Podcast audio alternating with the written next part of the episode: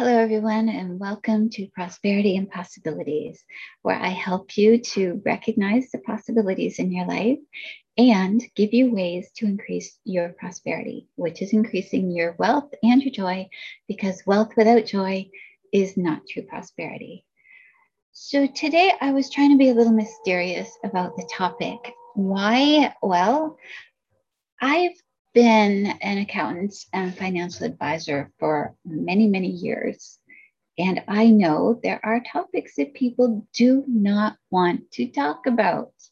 But this is one that is extremely important and so easy. I swear to you, this is going to be something you can take action on right now in the next five minutes. Well, after I'm done, five minutes is all it's going to take you. And this is going to be so important. Yeah, I'm uh, I'm talking about a holograph will.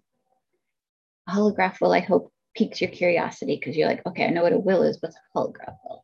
Holograph will is free. How's that? Yeah. So I know what happens when someone dies without a will. And I know that it is a very cruel thing to do to die without a will it's very cruel to the people you are leaving behind. They are going to be possibly traumatized, very much grieving, very overwhelmed. There's so many things to deal with. It's, it's so stressful. Trust me, I've had to do it. And I was so glad that there was a holograph will. We had never gone to a lawyer to get an actual will done. But this is a legally binding will. Now, it is here. I have looked it up and there are different rules, different places. So, depending on what state or province or country you live in, you will need to check. You can look online and see, just search for the term holograph will. I will have that shared in the notes. Um, there may be different requirements. It may not be a legal thing where you are, but chances are it is. Now, there are definite rules that you have to follow to do this. But first, before I get into those, I want to stress again how important this is. If you think, well, if I die without a will, everything goes to my spouse. No. If, if everything will go to my children, no, no, it doesn't. It goes to the government's rules, which there is a long thing. You don't want to read it, but there are rules that you have to follow. And that person cannot, your spouse that's left behind can't even do anything until they go to court to get permission to administer your estate. How's that for a nice, gee, babe, sorry. I know you miss me. Can you go to court so you can take care of this for me? That's mean. Don't do it. This it will cost you a piece of paper all you need is a pen and a piece of paper and look it up online so you get the actual instructions for where you live, but I'm going to give you the basic rules. Number one, date it. You put today's date on it. So right now for me, that is October 23rd, 2021, goes at the top. Then you're going to write, this is the last will and testament of, and you're going to write your whole name one sentence. Sentence two, you have to name an executor for your will. The executor is the person who is going to be in charge of it. You need someone you can trust and someone, they have to also be intelligent. They don't have to be able to do everything themselves. They just have to know that they can hire people. The, the estate pays for that um, before other things are paid for. But they have to have mental capacity. They also definitely have to live in your country, possibly in your state or province. I'm not clear on those rules. And see, I've done a course. They taught me this stuff. I'm not a lawyer. This is not to replace a will. This is for those of you who are like, eh, well, I don't really know who I want to leave what to. And we haven't really decided who we want to have custody of the children. And okay, Let's pretend you have five minutes to live. Do you want the government in charge and the one you're leaving behind tortured with having to go to court and figure everything out? Or do you just want to have them say, oh, thank God I got this piece of paper? Okay, we're going for the second one, right? So here's what we're going to do. After you write the first sentence, this is the last will and testament of, and your name. I name, and you're going to put the full name of the person as the executor. You can have a second line if you want. This says if they are not available or don't want to, this person can be the executor. You can do that. That's two lines. One more line.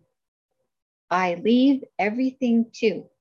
Do not get creative. You're not a lawyer. There's a lot of things that lawyers know how to do with wills that are important that you don't have to have to make it so that you're dying without a will.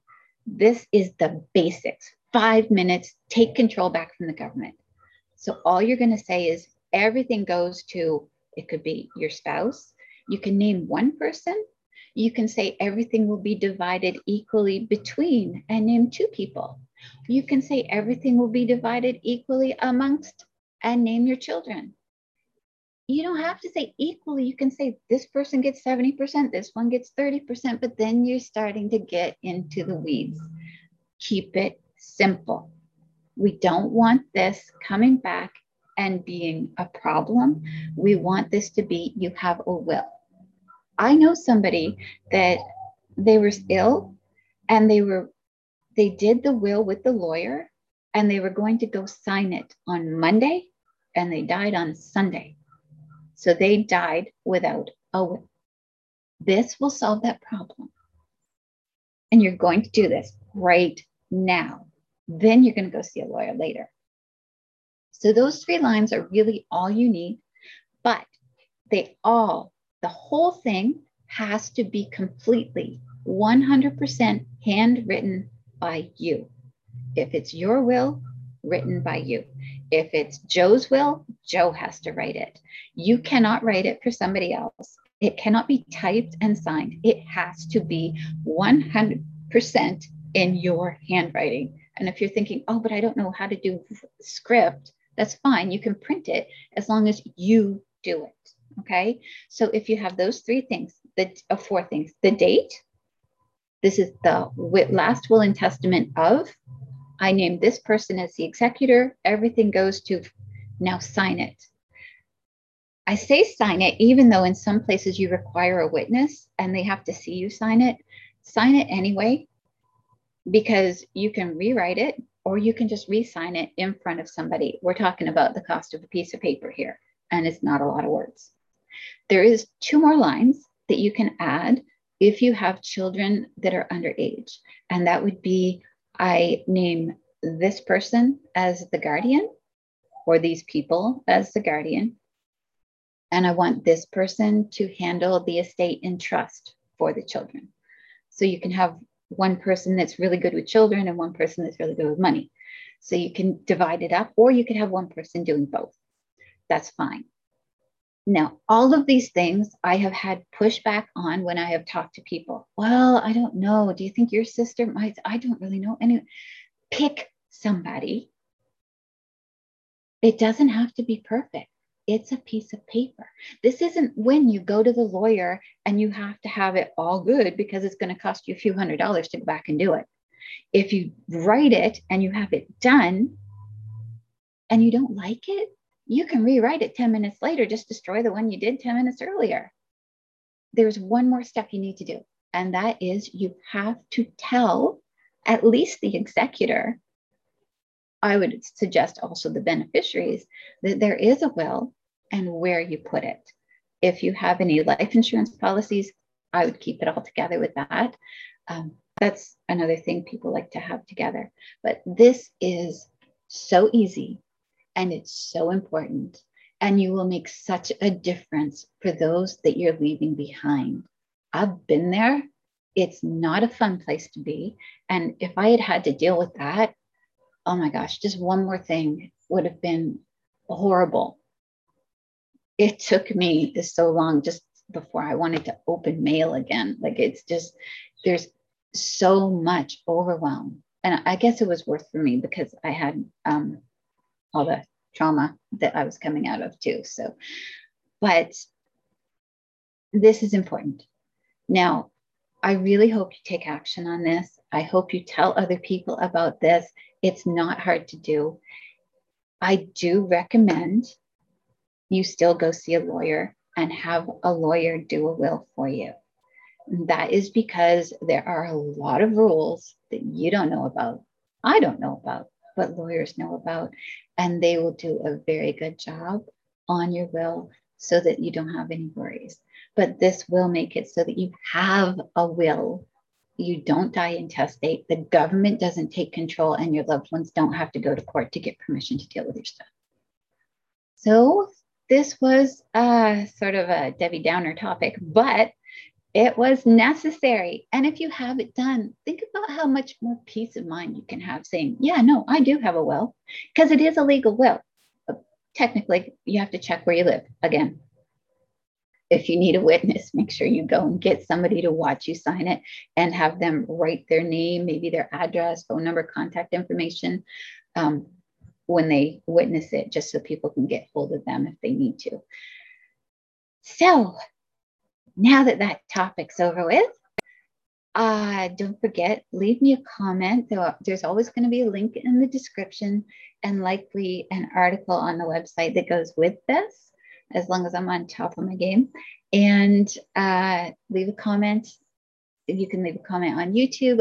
Please, if you have time, go and leave a review for the podcast like, subscribe, those things will help me to reach more people. It seems like a very tiny thing, and it's like, oh, I don't know if I want to click the like button or not. Click it. Come on, it's just a little button. As long as you have a YouTube account, you can click it. And I'm sure on the podcast, you can click that little heart. So thank you. And I will see you on another episode. Sayonara.